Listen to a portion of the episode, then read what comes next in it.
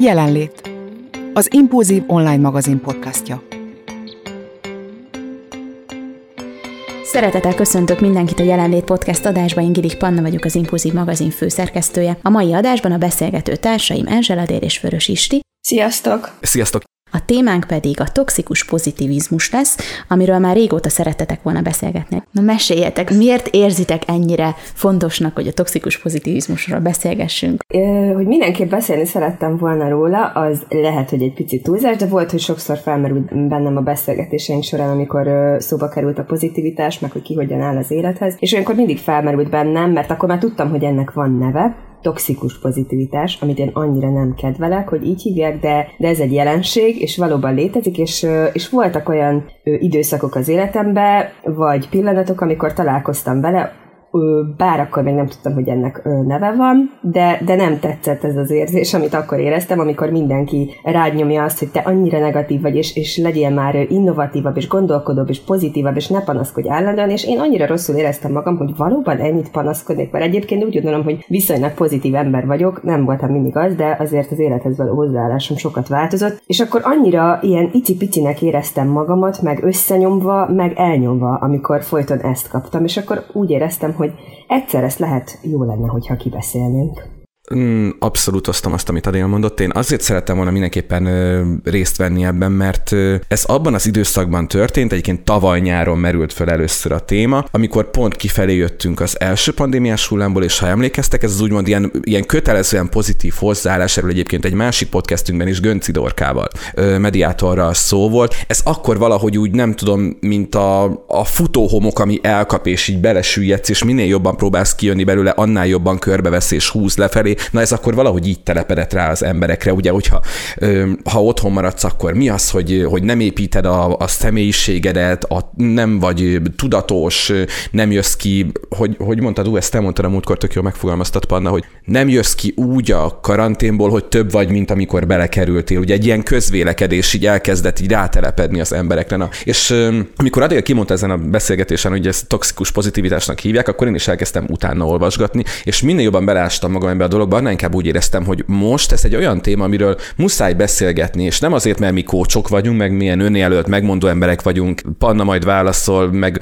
Adél szerint a világ Facebook oldalakkal, hanem egyszerűen azért, mert ez egy olyan jelenség, amiben élünk, és hogy Adél mondta, képes ez a jelenség annyira begyűrűzni körülöttünk, hogy a végén Azért, mert valaki más az optimizmusnak egy határvonalán átbillen, ezért téged nyom össze, hogy mondtad, én ilyen egészen icipicire, vagy ami még rosszabb, saját magátnak a valódi ényét nyomja olyan icipicire össze, ami pedig szinte fájdalmasan tör amikor ez az összenyomást már nem bírja tovább, de erről majd, ha jól sejtem, te fogsz kicsit részletesebben beszélni, mert nagyon-nagyon mélyen belástad magad a dologba így a fölkészülés során. Ez így van, és vissza szeretnék csatolni ahhoz, hogy nem vagyunk pszichológusok és szakemberek. Nyilván nem is ez a cél, hogy megmondjuk a tutit, hanem az, ami szerintem a jelenlét podcast adás lényege, hogy beszélgessünk erről, osszuk meg egymással a tapasztalatainkat, a megéléseinket, és utána majd mindenki levonja a konklúziót. Ezt szerettem volna leszögezni, mert nem, nem szeretnénk megmondani a tutit. De most menjünk vissza oda, mert most itt nagyon sok gondolatot elkezdtetek velünk megosztani, és ezeket majd ki fogjuk bontani, de visszamennék még oda, amikor az Adél azt mondta, hogy ettől a szótól már magától rosszul van. Szóval, amikor elolvastátok ezt, akkor bennetek milyen érzés kezdett el kavarogni, mert bennem egy nagyon ilyen ellentmondásos, tehát, hogy te jó Isten, hogy lehet egy pozitív dolog toxikus, és ezen így elkezdtem agyalni, utána rájöttem, de így az első benyomásom az nagyon furcsa, ambivalens volt nekem. Akkor én most innentől inkább vagy mérgező pozitív pozitivizmusnak hívnám, vagy pedig ö, nem is tudom, elnyomónak, vagy inkább folytogató pozitivizmusnak, nem is tudom, de most már elmegyek a végletekig itt. Szóval, hogy ö, igen, bennem is ilyen ö, ambivalens érzést keltett, ahogy mondtad, de de aztán, amikor az ember kibontja a fogalmat, akkor rájön, hogy miért ennek hívják. Tehát amikor valaki a pozitivizmusával, ami valószínűleg sokszor nem igazi, tehát én azért vagyok ennyire ellene, mert sokszor, amikor találkozok vele, nem hiteles attól a személytől, akitől ezt kapom. Tehát valahol azt érzem, hogy ő sem gondolja ezt komolyan, hiszen senki nem lehet állandóan száz százalékon és mindenben csak a jót látja, illetve lehet mindenben a jót látni, persze ez nem egy rossz dolog, de amikor másra is ezt rá akarod nyomni, meg elhitetni, hogy minden szituációban mosolyognod, és felhőtlenül boldognak kell lenned, meg most már megint túlzok egy picit, szóval ez, ez azért nekem túl sok. És nem hagy időt arra, és ezt múltkor érintettük a gyász kapcsán, hogy nem hagy időt arra, hogy megéljem a tragikumokat, a, a szomorúságot és a negatív érzéseket. Nekem azért tetszett egyébként maga a megfogalmazás, bár a kicsengése valóban nem pozitív, ahogy, ahogy említetted. Ugye én magyar tanár vagyok, tehát a gyerekeknek, hogyha órán ezt a toxikus pozitivitás fogalmat kéne megmagyaráznom, akkor azt mondanám, ugye ezt tanítjuk, ez egy oximoron, hogy egymáshoz nem illő szavak társítása, mint az édes mostoha, vagy az édes teher, és pont ezért felhívja magára a figyelmet a kifejezés. Tehát toxikusan pozitív, elkezdesz rajta gondolkodni, toxikus, mérgező, méreg, méreg, megöl, pozitív pont az ellentétje, ugye valami jó dolog. Tehát, hogy, hogy úgy magára vonja vonja az ember figyelmét a kifejezés, nekem ez magában tetszett. Viszont az tény, hogy, hogy nem jó érzés kimondani. Tehát vannak olyan szavak, amiket egyszerűen nem jó érzés kimondani, és amikor alapból azt mondod valamire, hogy toxikus, az már olyan, mint amikor hát készítesz valamilyen finomítelt, és valaki azt mondja rá, hogy érdekes. Tehát az érdekes az nem egy negatív szó, de abban az értelemben nem akarod hallani. És a toxikus is valahogy egy ilyen szó, hogy ez egy tök jól hangzó szó, de amikor úgy mögé gondolsz, akkor úgy nem esik jól uh-huh. hallani. Mielőtt ebbe belemegyünk mélyen, hogy ez a fogalom mit is takar, én kíváncsi vagyok, hogy van-e konkrét élményetek, amikor azt tapasztaltátok meg, hogy ez a személy velem toxikusan pozitív például, és hogy mit éltetek meg akkor. Én erre nagyon kíváncsi vagyok, mert én ezen elkezdtem gondolkodni, és Hát lehet, hogy kevés toxikus pozitív emberrel vagyok körbevéve, de hogy, de hogy én ezt annyira nem tapasztaltam meg. Vagy te magad is az vagy. Vagy én, nem, én szerintem nem vagyok toxikusan nem, nem pozitív, vagy az. ugye? Nem, vagy az. nem. Te, te optimista vagy, erről beszélgetünk, optimista vagy, szerintem nagyon optimista, néha egy kicsit túlzottan is optimista, főleg a szerkesztőség teljesítményével kapcsolatban, de szerintem te nem vagy toxikusan pozitív. Mert hogy milyen pozitív. egy toxikus pozitív ember? Na Adél, azt mondtad, hogy neked van erre konkrét kézzelfogható élményed. Nekem is van, de hölgy előre. Ú, hát körülbelül 5-6 évvel ezelőtt volt, 5 évvel ezelőtt is, úgyhogy már jó régen, de konkrétan egy iparág épül erre, egy ilyen, nem is tudom, minek hívjam, légvár, vagy minek hívják ugrálóvár, amikor tudod, felfújják, és olyan csodaszép, és ugrál benne a gyerek, meg minden, és akkor egy óra múlva meg az egész egy ilyen nagy plötty. Na, szóval, hogy egy egész iparág épül erre, én dolgoztam karrierem során,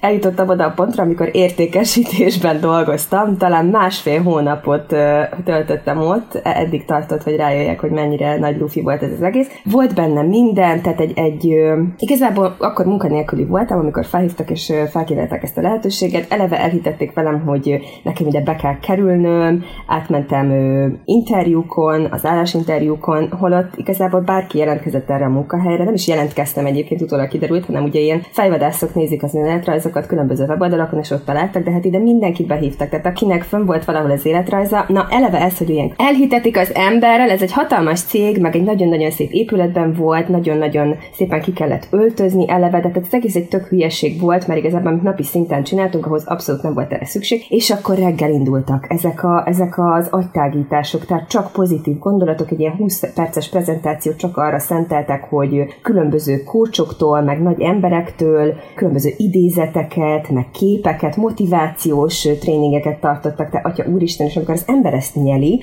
napi x órán keresztül, akkor azért valahol valami megragad, tehát el, elkezded elhinni, hogy hú, hát ennek tényleg van lényege, látod, hogy a többiek milyen sikeresek. Persze, aki már ott van, nem tudom, éve, az persze, hogy sikeres, meg milliókat keres ebben az iparágban, de te, mint kisember, és akkor elkezded elhinni, hogy fú, hát ezeknek annyira jól megy, te is képes vagy rá, meg tudod csinálni, de te, ehhez pofa kell, meg, meg ehhez rengeteg képesség, meg, meg az, hogy tudjál a semmiről beszélni órákat. Na szóval biztos, akinek van erre rálátás, az tudja, hogy ez hogy megy, és itt minden reggel ez ment. Tehát ez a, és itt kezdődött nálam ez a toxikus pozitivitás, tehát hogy minden reggel Paulo Coelho, meg nem tudom milyen idézeteket, ő ez a, ha egy ajtó bezárul, akkor egy másik kinyílik, amivel persze semmi nincs, de hát, hogy ennek a százfajta verzióját hallgatod, meg nézett képeken orba szájba, és bármilyen problémám volt, legyen az, nem tudom, attól kezdve, hogy fáztam, odáig, hogy mondjuk nem tudom, hiányzott valami a felszerelésemből, mielőtt a munkát elkezdtem, itt semmilyen probléma nem lehetett.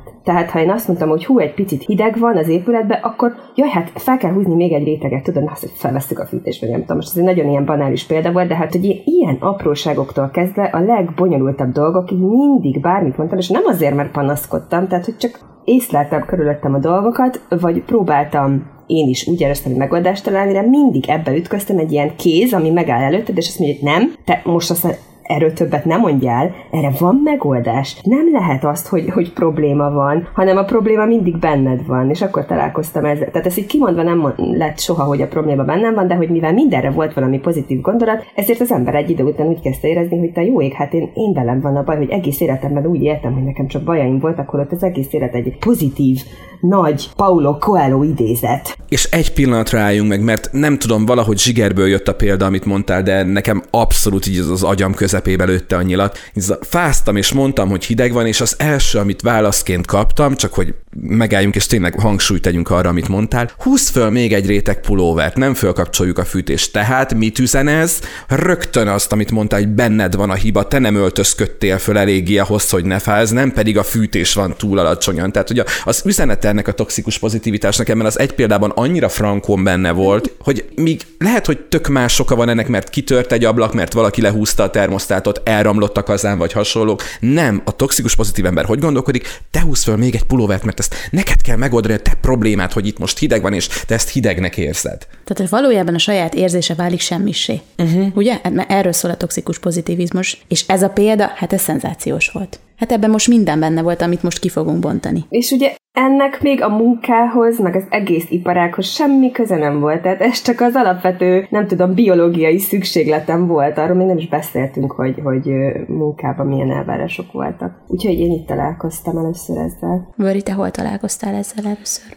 Mm, hát én is hozzám közel álló emberek között találkoztam a toxikusan pozitív, egyébként gyorsan mondom a toxikusan negatív hozzáállással is, de az majd egy, egy másik beszélgetés téma, vagy lehet, hogy még ma is szóba kerül ez a, a dolog, majd meglátjuk. De, de hozzám közel álló emberek körében találkoztam ezzel, és azt vettem észre, mivel hogy én ismerem ezeket az embereket, hogy alapvetően nem olyan irányban billenti a gondolkodásodat ez a jelenség, amire azt mondhatjuk, hogy hát ő ilyen kis, kis pozitív szeretet gombóc, vagy ilyen kis szeretet bomba lett, vagy hasonlók, hanem, hanem azt látod, hogy elkezd ez a jelenség torzítani embereken. Honnan tudod? Onnan, hogy valakit ismersz. Ha valakit ismersz, akkor tudod, hogy ő milyen. És persze, nagy igazság, az emberek változnak, és hogy ne változhatnának emberek. De de ez a fajta gondolkodásmód szerintem, amit Adél is mond, ez így bediffundál az életünkbe, egyébként ebben vastagon benne van szerintem a, a social media is, tehát nem csak az, hogy erre egy iparág épül, és, és mit tudom én, erre szakosodott kócsok mennek előadásokat tartani, meg, meg így, így mérgezni az emberek agyát vele, hanem önkéntelenül is pörgetsz egy Facebook idővonalat, Instát, bármi, csomó ilyen, ahogy mondtad, Pablo coelho kép, Marilyn Monroe-nak tulajdonított bölcsmondat, amit az a szerencsétlen asszony soha a büdös életben a saját szájával nem mondott, ott rá van írva, még egy naplementés filter is rajta van a képen, és akkor ezek elkezdenek a mindennapi életed eszköztárává válni, és egy idő után annyira körbevesznek, hogy ez elkezd lehúzni. Nem tudsz már másban gondolkodni, csak abban, hogy ami rossz történik veled, az, ahogy mondta Adél, a te hibád, mert nem álltál elég pozitívan hozzá, ez konkrét tapasztalat, tehát én ezt hallottam embertől. Nem mondj ilyet, hogy, hogy én beteg leszek, mert ez engem megbetegít. Amikor te féltésből mondjuk mondasz valamit, és a másik már, már annyira bele van ebbe az egészbe pörögve, hogy nem is tud ezen kívül gondolkodni. Egy konkrét betegségnél például ez mennyire veszélyes? nem? És akkor itt jönnek az ilyen varázsmondatok, amik szintén ugye, már, már Coelho se kell hozzá, csak fölírjuk ismeretlen személy bölcsességekép, hogy minden agyban dől el, meg minden fejben dől el, meg társai amiről már azt sem tudjuk, hogy ki mondta, de mindenhol ott van ilyen kliséként, és ezek alapvetően azért is veszélyesek szerintem, mert hogy nem minden valóságtartamot nélkülöznek. Tehát, hogy ezeknek igenis van magva, meg igaz, igenis van létjogosultsága, csak nincs mindig létjogosultsága, és akkor ez az átbillenés az, amit, amit Adél is említett a saját tapasztalásában, és akkor mondta, hogy még az iparág konkrét működésébe bele sem mentünk, hogy ezt tudatosan hogy célozzák be, oda, hova be kell célozni. Ezek csak azok, amik így, így bedifundálnak az életedben, és ami még rosszabb, ez szerintem olyan, mint az édesség. Elkezdett fogyasztani, és mindig többet akarsz belőle. Mert egy idő után kifullad a minden fejben dől el, kell valami új bölcsesség. Akkor jön a nézd mindig a napos oldalt, aztán amikor az is kifullad, akkor jön a pohár félig tele vagy félig üres, nem? És ezeket így mindig után kell tölteni, mert ezek a puffereid egy idő után kimerülnek. És a legveszélyesebb dolog ebben, hogy úgy töltöd őket föl, hogy ilyen autodidakta módon. Nem? Tehát, hogy akkor elkezdesz googlizni, meg elkezdesz ilyen Facebook csoportokhoz csatlakozni, meg elkezded mondjuk mondjuk ilyen emberekkel körülvenni magad, és akkor elkezdesz, ahogy szintén elhangzott példaként, egy ilyen buborékot fölfújni. És az tök jó, amíg ugrálsz benne, de azt egyszer húzza ki valaki az áramból, azt a légvárat. Ez egy nagy színpompás placs. Itt már elkezdődtek ezek a mondatok, amiket szoktak mondani ilyenkor, és rosszul vagyunk tőle, mert úgy érezzük, hogy az érzéseinket teljesen semmibe veszi. Erről majd fogunk beszélni, de először azért tisztázzuk már, hogy a, szeretném, hogy ezt kimondanánk, hogy ugye a toxikus pozitív ember az egy olyan típus, aki abszolút pozitívan, már-már túl pozitívan látja az életet, és a negatív érzéseket, mert ez a fontos, azokat elbagatelizálja, azokat teljesen ki akarja zárni az életéből, ahelyett, hogy megélni. Tehát, hogy valójában így röviden és tömören ez ezt jelenti. És más, a, ugye a toxikusan pozitív ember, nem szabad összekeverni a pozitív gondolkodással, tehát a kettő egymással nem összekeverendő, mert ugye a pozitív gondolkodású ember az épp olyan, hogy alapvetően az életnapos oldalát nézi, de ugyanakkor megéli a, az életnek a, a nehezebb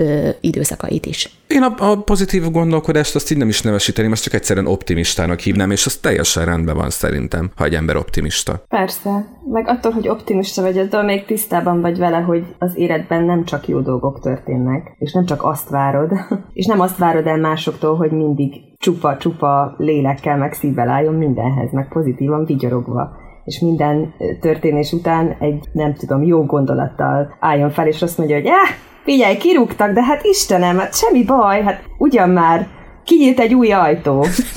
így van, így van. A három hónap álláskeresés ajtaja, tudod? Igen.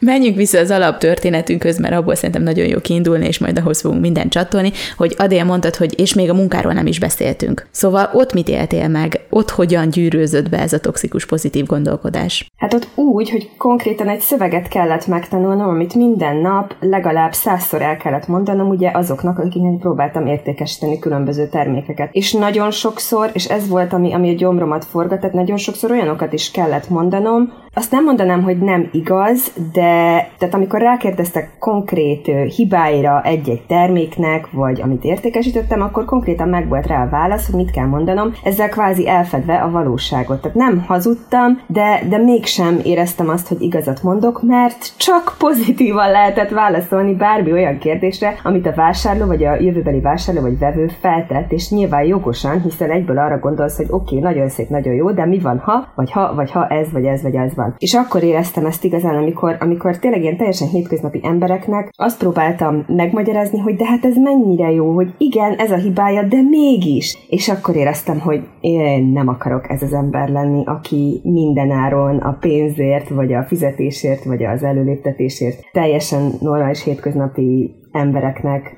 elad olyat, amit, amiben nem biztos, hogy, hogy én is hiszek. És akkor, hát igen, másfél hónapig tartott, akkor jöttem rá, hogy te jó ég, én nem akarok ilyenné válni. Amiben az az érdekes, hogy itt már azért átléptünk egy, egy mesdjét, amikor a, a pozitivitást, vagy a pozitív gondolkodást, azt, ahogy Adél mondta nekem, úgy jött le, hogy a munkavállaló eszköztárának a részévé teszik, kötelezően használt eszköztárának a, a részévé teszik, de ezt olyan értelemben még, hogy mondjam, nem azt mondom, hogy meg tudom érteni, mert ez mindenképpen undorító, de olyan szempontból meg tudom érteni, ez egy marketing stratégia, tehát ez egy, ez egy, ez egy sales stratégia, hogy nyilván így kell eladni egy terméket. De az, hogy ezeket az embereket, akiknek ezt el kell adni, reggelente továbbképzést tartanak, és ilyen fosadékokat, elnézést vetítenek meg, dugják le a torkukon, meg nyomják bele az agyukba, tehát ezt nem értem, hogy erre miért van szükség, és ez a 21. században miért lett tömegjelenség, és nyilván ezért is kell erről beszélgetnünk, mert hogy, hogy miért, miért nem volt elég azt mondani ezeknek az embereknek, hogy figyelj, az a dolgot, hogy elad a terméket, mindenképpen el kell adnod, ha kérdés jön, így kell válaszolnod. Negatív választ kéne adnod, így tett pozitívvá. És adsz egy marketing stratégiát a munkád elvégző ember kezébe, de mégsem mosod át az agyát. Miért érezte ez a cég szükségét annak, hogy átmossa az agyát? Miért érzi a, most szándékosan nem fog konkrét nevet mondani, remélem, hogy ilyen blog nem létezik, csak pozitívan az élet iskolájában tanulók Facebook csoportja, remélem, hogy nincs ilyen, bár azt is el tudom képzelni, hogy van. Biztos van. Hogy egy ilyen oldal létrejöjjön, és valaki miért akar ennek a 20 ezredik tagja lenni? Mert nincs megoldása. Nincs megoldási mechanizmusa arra, hogy egy, egy, egy, egy traumánál szerintem, nem, nem akarok okoskodni, de egy, egy trauma helyzetben, egy, egy nehéz helyzetben hogyan lábaljon ki. Egyszerűen nincs megoldása rá, és csak ebben látja a lehetőséget szerintem. És tudod, hogy emögött nagyon mély pszichológia is van szerintem, mert én is akkor egy elég mély ponton voltam, amikor ide, itt elkezdtem dolgozni, és egyébként, jó, most nem akarok ebbe ennyire belemenni, de ugye aki mély ponton van, vagy elég labilis, és nem olyan erős egyéniség, vagy erős, vagy nem olyan ponton van az életébe, amikor minden rendben van, nagyon könnyű megtalálni ezeket a pontokat, és amikor azt látja, hogy pozitív, és igen, erre van szükségem. Uh-huh. És nagyon könnyű beszipolyozni. Egy kicsit ilyen, na jó, most nem ennyire nem menjünk a, a végletekig, meg az extrémizmus felé,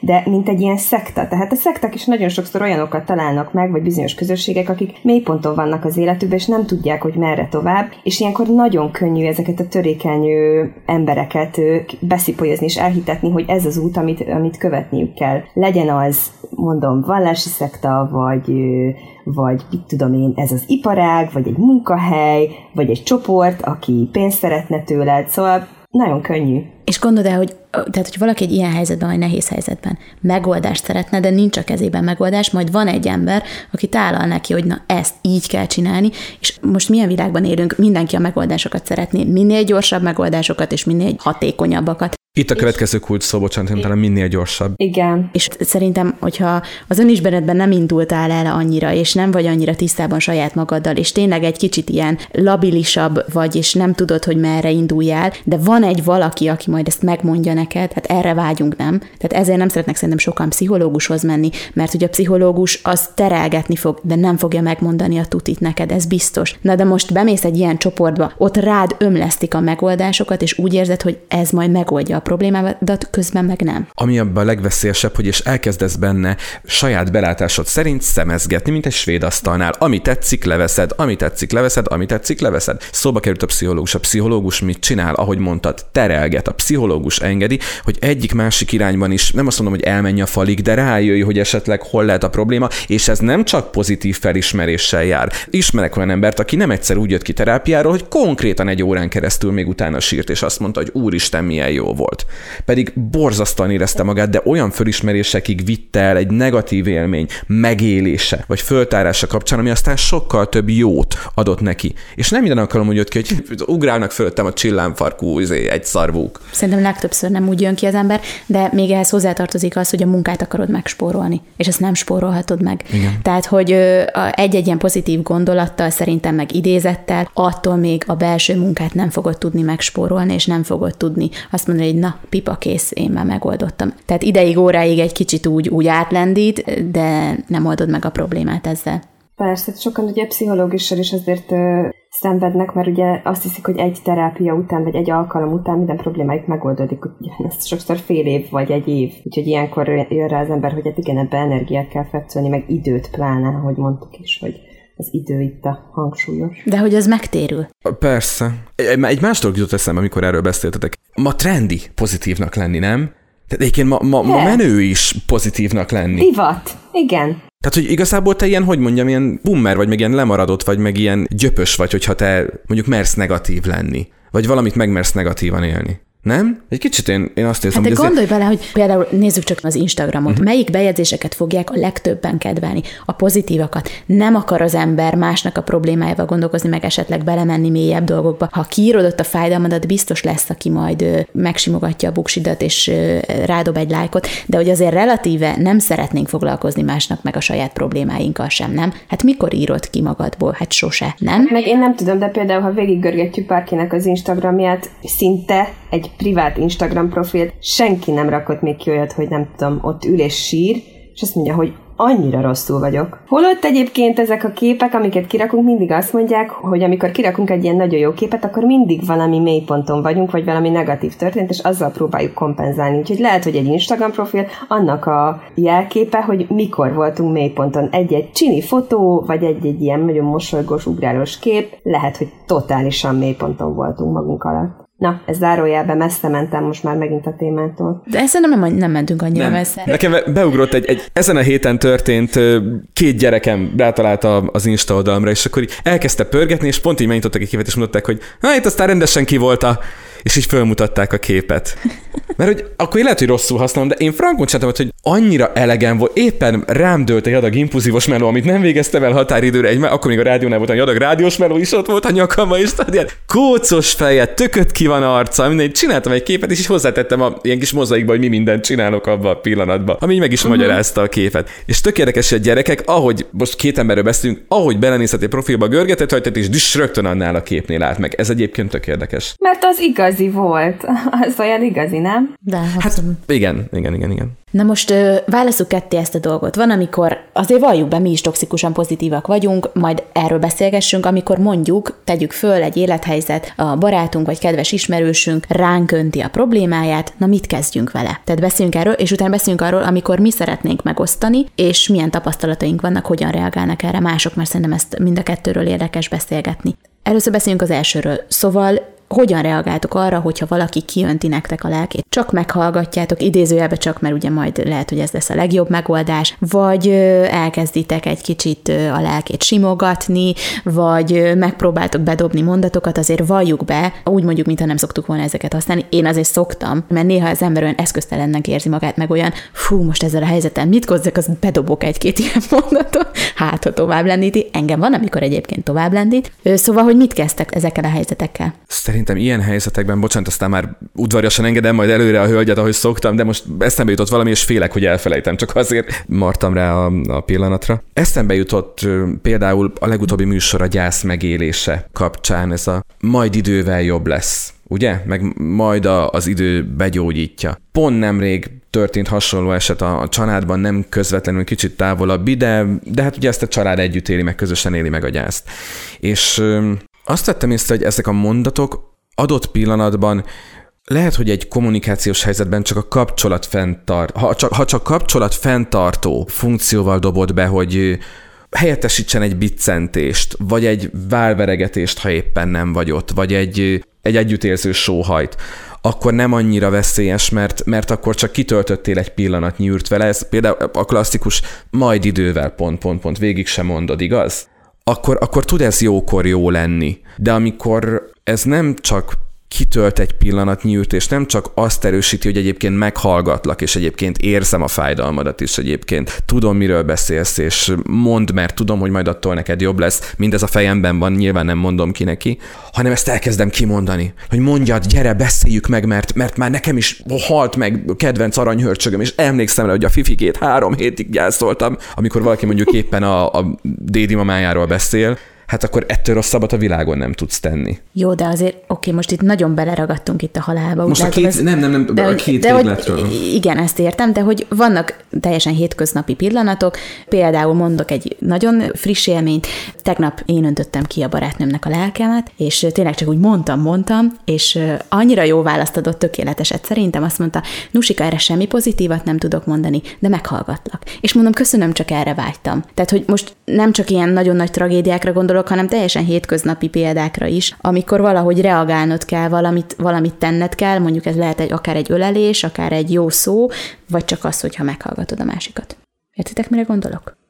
Persze. Igen, csak ilyen mondásokból indultunk, mm-hmm. és azért próbáltam ilyen konkrét példába belekapaszkodni, de egyébként ez egy másik tök jó megközelítés, amit mondtál, hogy nem is feltétlenül kell mondani bármit. Én ebben a témában egy ideje, és ez nem régóta van, talán egy fél vagy egy éve, nagyon magabiztosan mozgok, ö, gyakorlom is minden héten. Ugye a partnerem, a, a közvetlen kollégám, aki csak partnernek hívok, ő vele nagyon szoros kapcsolatban vagyunk, és azért ehhez ismerni kell a másikat, és hát minden héten van valami dráma az életünkbe, miért ne? És rajta tudtam nagyon jól gyakorolni, és ő is rajtam, és ezt most már meg is beszéltük. Pont a héten nekem is nagyon friss élmény, jött hétfő reggel, látom rajta, hogy valami nem oké, és akkor ilyenkor mindig megkérdezem, hogy mi van. Érzem sokszor, hogy most akkor beszélni fogunk róla, vagy nem. És most láttam, hogy igen, erről beszélni fogunk, és azt is láttam, hogy sírni is fog, és akkor megfogtam, elmondta, hogy mi a baj, egyik családtagja alkohol problémákkal küzd, mindegy, ez őt is érintette, teljesen lényegtelen, és nagyon-nagyon aggódott érte, plusz még otthon is volt neki is valami problémája, és akkor láttam, hogy jön a sírás, és akkor bevittem gyorsan az egyik ilyen terembe, ahol csak ketten voltunk, és hagytam, hogy sírjon és három percig ott a vállamon sírott. Ne, nem mondtam semmit, mert tudtam, hogy én ezen aztán az égvirágon semmit nem tudok segíteni, sem mondani se tudok semmit, amivel ez jobb lesz, de hát tudtam, hogy mire van szüksége, és sírt, három percig mondtam, maradj itt, nekem most mennem kell, mondtam, hogy majd ha kész vagy kijössz, kijött, és teljesen rendben volt. Attól a probléma nem oldódott meg, de ő arra a napra ezt elraktározta, és másnap egyébként még meg is oldódott néhány probléma, szóval én tudom már, de ehhez mondom, hogy ismerni kell a másik felet, én tudom már, hogy mi az, amikor mondanom kell valamit, meg mi az, amikor nem, 99%-ban nem. Mert 99%-ban valóban az embereknek csak arra van szükségük, hogy meghallgassák őket, nem az, hogy megoldják a problémáikat, hiszen nem is tudom. És én ugyanezt várom el, viszont nagyon sokan ezt meg nem tudják, és nekem is vannak még olyan barátaim, meg barátaim, akiknek ezt tanítom, és el is szoktam mondani, hogy állj, ne. Tehát elmondtam most is a héten, ez egy másik kolléganőm szintén a munkahelyen, és neki mondtam, hát panaszkodtam. Most mondjuk ki, nem szégyellem, de panaszkodtam. És akkor minden egyes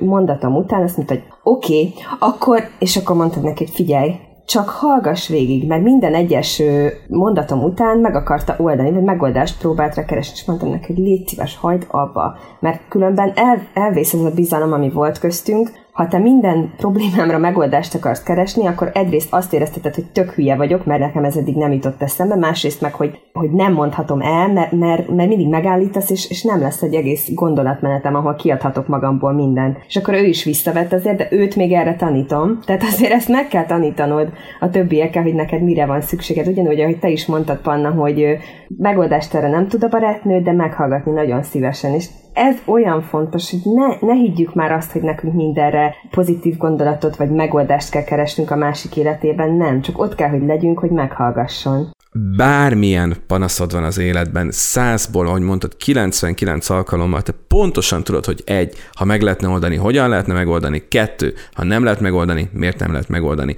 Senki nem fogja. Az az egy százalék az, amikor valaki oda görgeti a bölcsesség kövét. Amikor tényleg valaki azt mondja, hogy hú, ezt most eltaláltad, basszus, erre nem gondoltam. De a legtöbbször, amikor panaszkodsz, akkor csak azt várod, hogy valaki legyen ott, nézzen a szemedbe is, és mutassa, hogy ez baromira érzi, amit mondasz. És arra is, tehát az egy százalék is azért ott van, mert például két vagy három héttel ezelőtt egy, egy barátnőmet konkrétan azért hívtam fel, és ilyen nagyon ritkán van, hogy tanácsot kérjek valamiben, és nagyon nagy szükségem volt rá, de tudtam, hogy kihez kell fordulni ezért a tanácsért, mert egyedül nem tud, tudtam, hogy nem tudom objektívan látni a, a problémát, és akkor viszont, akkor viszont tényleg az volt, hogy, hogy kell segítség. De azt én tudom szerencsére, hogy mi az, mik azok a, azok a problémák, amikor, amikor egyedül nem tudom megoldani, és tényleg kell egy ilyen külső szemlélő, aki, aki segít benne. És valóban segített. De ez ilyen százból egy.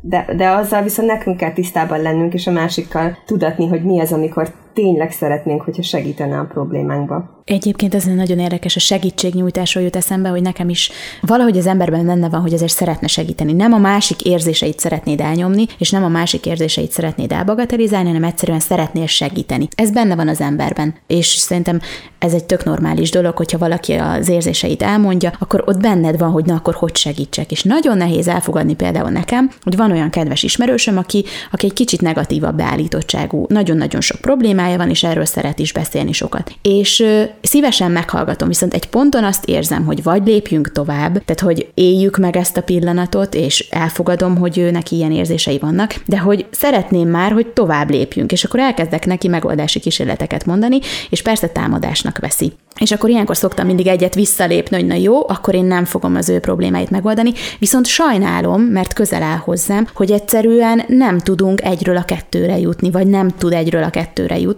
és tényleg utoljára már megkérdeztem tőle, hogy akkor mi legyen? Tehát, hogy hallgassalak csak meg, azt szeretnéd, vagy segítsek. Igaz, hogy én nem ebben a helyzetben vagyok, tehát biztos, hogy nem tudom teljesen átérezni, de azért van annyi empátiám, hogy tudjam nagyjából, vagy mi legyen. És igazából ö, a megoldást megmondta, csak hallgassam meg és elfogadni azt, hogy igazából nem tudsz rajta segíteni, és nem tudsz neki egyetlen pozitív gondolatot mondani, mert mindig van egy de. De ez megint embertípus kérdése. Uh-huh. ezzel nincsen baj, a, hogy visszakanyarodjunk oda, honnan indultunk, ugye a toxikus pozitív ember ezt a helyzetet nem tudja szerintem jól kezelni. Tehát onnantól, hogy valaki toxikusan pozitív, hogy nem tudja azt fölmérni, hogy egy, te nem vagy az, kettő, ő nem tudja megoldani a te problémádat. De ami nagyon érdekes szerintem ebben a helyzetben, hogy ő engem lehet, hogy toxikusan pozitívnak gondol, mert én elgondolkoztam ezen, ahogy így ezt a témát így boncolgattuk, hogy, hogy ő lehet, hogy engem annak gondol, mert te mindig pozitív vagy, de hogy egyszerűen már nem tudok ebben a negatív spirálban benne lenni, és ezért kezdem el pozitív, hogy hát, ha akkor elindulunk egy pozitív irányba, és ezen gondolkodtam, hogy ő lehet, hogy engem toxikusan pozitívnak gondol, amikor én szerintem nem vagyok az. Azért tudod, jutott eszembe, mert lehet, hogy találkoztál egy toxikusan negatív emberrel, mert ha van toxikusan pozitív, akkor uram, bocsánat, de lehet, hogy van toxikusan negatív is, tehát azért azt se felejtsük el, hogy a pozitív mellett azért, mert vannak olyan emberek, még mindig vannak olyanok, akik meg betegesen negatívak, és mindenben a rosszat látják. Rájuk is volt egy, egy trendi kifejezés, azt szokták mondani rájuk, hogy energiavámpír. Akinek a környezetében úgy érzed, mint a dementorok körül a Harry Potterben, és soha többet az életben nem leszel már boldog, nem? Létezik az az embertípus. Persze, hát azért ne zárjuk ki, persze, hogy vannak negatív emberek.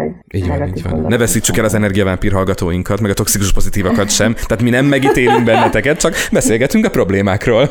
Érdekel az, hogyha már végre van a, a csapatunkban, mert ritkán van férfi a csapatunkban, tehát hogy nem szeretném a férfi társadalmat általánosítani, de hogy a férfiak azért az érzéseikről nehezebben szoktak beszélni, azért ezt kijelenthetjük. És szerintem azt is nehezen viselik, amikor az érzelmeinket rájuk öntjük, és meg szeretnék oldani, és ha még sírunk, sírunk, na hát azzal meg lehet, hogy abszolút nem is tudnak mit kezdeni, hogy most miért sírsz, tehát tudod, ez a tök jó kérdés. Tehát, hogy kíváncsi vagyok, hogy te ilyen helyzetekben hogyan tudsz, amikor mondjuk a drága feleséged egy kicsit érzelmesebb hangulatában van. És egy lányom is van. Szóval kíváncsi vagyok erre. Hát így egy nappal a nemzetközi férfi nap után most valami baromi bölcset, vagy valami nagyon okosat kéne mondanom a férfi társadalom Nem kell ilyen mondatot mondanod. Nem mondjak koelhós mondatot? Amit így fölírhatsz az impulzívos logó ne. fölé, és így kirakhatod egy naplementés messzesi fotóra? Nem. Az jó, mert nem is tudok. Érzelmek megélése, hogy mit kezd férfiként a férfi azzal, hogyha a nő megéli az érzelmét, uh-huh. tök érdekes, de az egyik nap bagatel apró semmiségen sikerült valahogy úgy összekoccannunk pont a, a feleségemmel, hogy hogy én nekem csak füstölt az agyam, ugye a reggeli hajtásban, csináltam a dolgom, próbáltam úgy csinálni, meg ő is próbálta úgy csinálni, hogy a gyerekeből minél kevesebbet érzékeljen, de egy hallottam, mikor elment valamiért a spájzba, vagy mikor a konyhába itt tett vetté, meg csak már fölöltözve jöttem, mentem, hogy is szipog. És ránéztem az órámra, láttam, hogy nincs időm megvigasztalni. Tehát, hogy nincs idő beszélgetni, mert hogy a gyereknek időre kell beérni, nekem 7.45-kor kezdődik az óra, tehát csak annyit tudtam tenni a legvégén, hogy, hogy adtam neki egy puszit, elköszöntem, elindultunk, hát mint jó férfi, hagytam megélni az érzelmét, erre most nem vagyok nagyon büszke, viszont ugye a férfi hogy fogadja, úgy jött ki a lépés, hogy 6 órán volt zsinórba, tehát 10 perces szünetek arra voltak kelegek, hogy felszaladjak a tanáiba, felszedjem a másik cuccot, nagyjából fölvegyem a fonalat, hogy hol voltam a másik osztályban a másik órán, azzal tudjam folytatni, de az utolsó órámra azt vettem észre, hogy ilyen motorosan mondom az anyagot, és már egészen máshol vagyok agyba, és akkor jöttem rá, amikor vége volt az órának, fölmentem, letettem a cuccom, és végre volt egy kis időm magamra, hogy egész nap az volt a bajom, hogy én ezt vele nem beszéltem meg, és ez én csináltam a dolgom motorosan, nyilván beleéléssel, de gyűrűzött, gyűrűzött, gyűrűzött a háttérben, és addig nem volt nyugtom, már addig jutottam, hogy fájt a fejem. Ahogy mondtam az anyagot, hogy az anyagra koncentrálják, meg a gyerekekre, meg a választokra, meg minden. Már belefájdult a fejem, amíg nem hívhattam föl, és nem beszélhettem vele. Nyilván tök másokból kifolyólag, tehát nem mondtam, hogy most gyere és beszéljük meg, hanem taktikusan valami más apropót találtam, hogy fölhívjam, és a végén mondtam, hogy egyébként annyira sajnálom, hogy bunkó voltam reggel, ne haragudj, tök nem volt igazam. És ő is kimondta, hogy hát én, én se vagyok toppon, így jött ki minden, de akkor így hirtelen leszakadt ez az egész. És miért mondtam ezt el, ilyen hozta meg unalmasan elnézést? Az érzés megélést. Hogy ő is meg tudta élni azt, hogy reggel milyen sérelem élte, hogy reagált rá, mérlegelni tudta, hogy jól reagált vagy nem.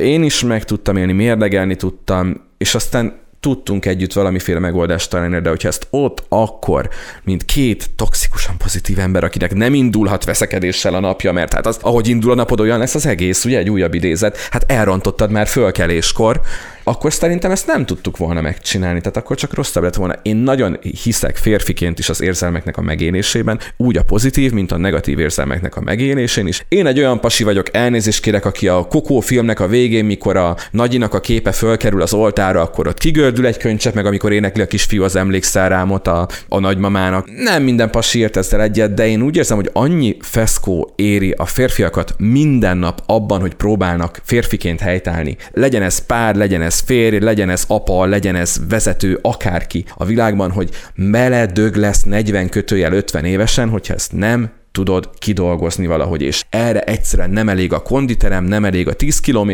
futás, nem elég a sportkocsihoz három eszkortlány, ez nem elég. Igenis, meg kell élni az érzelmeket, a negatívakat is, és én ezért vagyok borzasztóan ezzel a tényleg ezen a csak pozitívan, csak előre, a negatív nem létezik, és rögtön nézd a napos oldalát gondolkodásnak az ellenzője nem csak általában emberként, hanem konkrétan férfiként is. Nagyjából ilyesmire számítottál? Mehet az idézet az Instára? Én nem vagyok férfi, de számomra nincs annál férfiasabb, mint egy értelmes férfi. Ennek van értelme? Uh-huh, van. Vagy aki észleli a körülötte lévő nők érzelmeit. És pont egy pár hete láttam egy olyan szép példát, tehát nyilván honnan máshonnan, mint a saját családomból, és nagyon ritkán látom a testvéremet így, de remélem, hogy nem haragszik meg, hogy ezt elmondom. A barátnőjével voltak, meg hát én is ott voltam, és ő valami nagyon bántotta a barátnőjét, olyan mélyponton volt, és a tesóm ő, oda ment hozzá, pityergett a barátnő, és oda ment hozzá, és nem is mondott semmit, csak tudta, hogy mi baja, ők tudták, hogy mi a probléma, én nem, meg nyilván nem is avatkoztam bele, meg félrevonultam, csak ez egy olyan szép pillanat volt, ahogy a tesóm megnyugtatta csak egy öleléssel. Úgyhogy igen, a férfiaknak is kell, hogy, hogy legyen ez az oldaluk, meg van is, és, és ebben semmi szégyelni való nincs, hogyha ők sem mindig pozitívak és kősziklák. De azért jó, ha néha igen. Meg azért jó azt érezni, hogy azok vagyunk. Na. Persze. Legyünk már őszinték. És hogyha már az elején a fogalmakkal kezdtük meg, hogy milyen érzéseink vannak a toxikus pozitív szó kiejtésével, természetesen már kitaláltak új fogalmat is, és Na. ezért ezt szeretném, ez a tragikus optimizmus. Tragikus Na ez optimizmus. az, ami az arany középút. Fú, Jaj, hát tudom, hogy szeretitek, azért hoztam imádom, ilyen jó kis Én imádom, én imádom, én így lubickolok benne, már, már rakom össze a fejembe. Tragikus optimizmus. Ma elhangzottak a kedvenc szavaim. Pandémia, toxikus, tragikus. Bocsánat, de hát, hogy Semmi. ez a tragikus optimizmus igazából az, ami valójában az arany középút. De a lényeg az, hogy megéljük ugye a negatív érzéseket is, ezeket kiismerjük mondani, mert azért ez is fontos, azért erről is beszéljünk, tehát hogyha megéled, azt jelenti, hogy azt mered vállalni, és akár kiismered mondani, mert hogyha az belül marad, akkor ugye hát annak Bizony. lesznek különböző, akár fizikai tünetei is. Szóval ez, ez a fogalom jelenti azt, ami felé kellene mennünk. Hú, én még mindig ízlelgetem, nekem nagyon, nagyon tetszik. Tragikus tragikus optimizmus, olyan, olyan hitelesen hangzik, nem? Mint hogyha valamelyik fölkapott pszichológus írta volna az új könyvében, és ez lenne a címe, érted? Lehet, hogy én vagyok a tuskó, de én még mindig azon gondolkodom, próbálom értelmezni, hogy ez mit jelent, nekem abszolút nem tetszik, de hát ez a jó, nem? Kettő egy. Nektek tetszik, nekem nem. Egyébként, hogy pontosan fogalmazzak, a tragikus optimizmus azt tételezi fel, hogy az életben akkor is megtalálhatjuk a reményt és az értelmet, ha ezzel egyidejűleg elismerjük a veszteség, a fájdalom és a szenvedés létezését. Ez Pont. a jó bocsánat, igen. Tehát ez gyakorlatilag az optimista ember, úgymond definíciója, amit mondtál. Csak ez most gondolom egy ilyen trendi új kifejezésre, de ez az optimista ember. Én a tragikus helyett inkább azt mondanám, hogy egészséges uh-huh. optimizmus. De ki vagyok én, hogy új fogalmakat gyártsak? Szerintem ez zárásként teljesen jó. Az életnek része a fájdalom, és ezt el kell fogadnunk. Ezzel szemben azért fontos, hogy próbáljunk pozitívan tekinteni az életre, úgy, hogy megéljük a negatív érzelmeket is. Semmit nem tudnék hozzátenni érdemben. Annyira kerek volt. Köszönöm, hogy beszélgettünk erről. Sziasztok! Én is köszönöm. Sziasztok! Sziasztok! Köszönjük, hogy jelen voltál.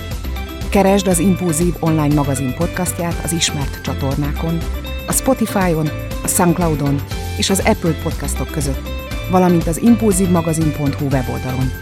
Tarts velünk legközelebb is!